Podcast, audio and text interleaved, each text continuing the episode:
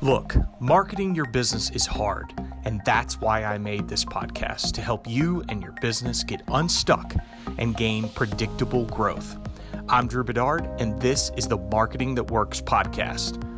For a show list and my favorite tools and resources, visit marketingthatworkspodcast.com. Now, let's get into the show. Hey, everybody, welcome back to the podcast, Marketing That Works. Drew Bedard here.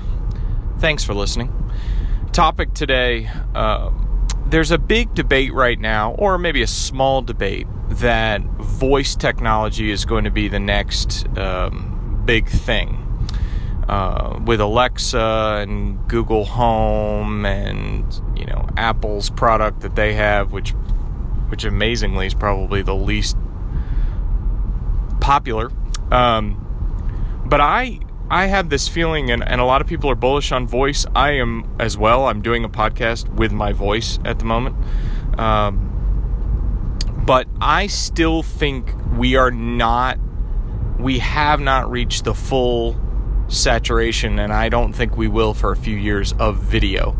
Um, with video apps and video messaging and video conference calls, and uh, one of the things that, that I've seen is that not the United States does it a little bit, but when I've been near people who've been from out of the country or been out of the country, that FaceTime technology is like it's like the new calling. Like people just FaceTime all the time. And I've seen people sitting in airports where they're just FaceTiming each other, you know, and I think that that is just an indication of how voice tech, excuse me, video technology, you know, obviously it's huge on Instagram, obviously it's huge on Facebook, but that this sort of one to one or one to a group or, um, you know, webinars, seminars, that those sorts of things have only scratched the surface in popularity. So when you look at voice from a marketing perspective, you look at voice and you look at um, VR and you look at certain things like that, I think those are on the horizon. I still think that you should be investing. I mean, obviously, I love podcasts, and I think a lot of people do, and they're starting to become even more and more popular um, versus radio shows. But still think this sort of visceral reaction of people video like one of the things uh, one of our conference rooms like we don't have video conferencing a lot of places do, but we don't. And we, what about satellite media tours? Like, not a lot of places are equipped for a person to sit down in a chair and have a video streamed anywhere in the world. Like, that has not reached the point of saturation yet. What the whole moral of the story is, from a marketing perspective, is that video is still on the rise, and I think it will be for the next five to ten years. I, I think back to um, and if any of you have been on this, you probably understand it. It's changed now. But when you go to Epcot Center at Disney World, there's the big uh, ball, the big globe that greets you at the front, which was one of my favorite symbols as a kid. It just stood for technology and it stood for possibility and all. It just always wowed me coming in on the monorail and you see that that big silver ball and it was just such a cool thing and i loved the ride too. I loved and it's not like a fast ride it's not a crazy ride but you ride up into spaceship earth and you sort of see this evolution of communication and that at the end of the ride before they changed it was this you know and someday we'll have video conferencing with anyone in the world. Well, that still hasn't happened, and it's 2018. Like, that doesn't, yes, we have FaceTime, but like offices and homes, and you know, it's happening more and more, but the saturation point has not been reached.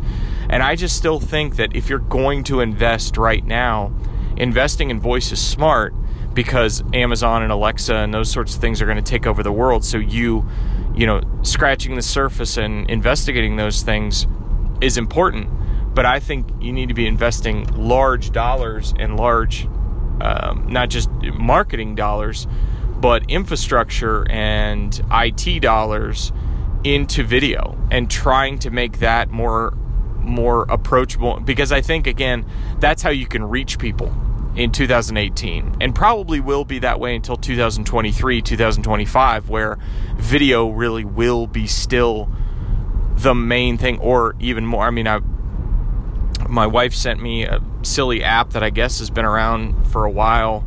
Um, I can't remember what it's called at this point, the one with the beach ball, but it's sort of video walkie-talkie with friends and it's and it's funny and it's and it's simple and it's amazing. It's sort of like Instagram. I mean, what, the way it started, and I was like, I never heard of this thing. I never heard of this video conferencing app or doing some, you know. And there's only like ten or fifteen people from my contacts that are on it. I just feel like it's still on the rise, and it will be for a while. And I think, I think if you invest time, money, and energy in the space of video, I think your return in the next five years is much higher than than probably voice or virtual reality. So I do think podcasts are still going to be there, and I think that they're going to be popular. But podcasts are sort of a form of radio. Um, when we talk about voice and marketing and what that's going to be, I, th- I still we need to take a look at it or keep it in the back of our minds, but I think video is still going to be the thing for the next few years. So that's my humble opinion. Love it if you'd respond on Twitter or email drewbedard at gmail.com. Love to hear from people if they're out there. Twitter's at Drew Bedard. Hope you have a great day. Thanks for listening. Take care. Hey guys, before you go, one more thing.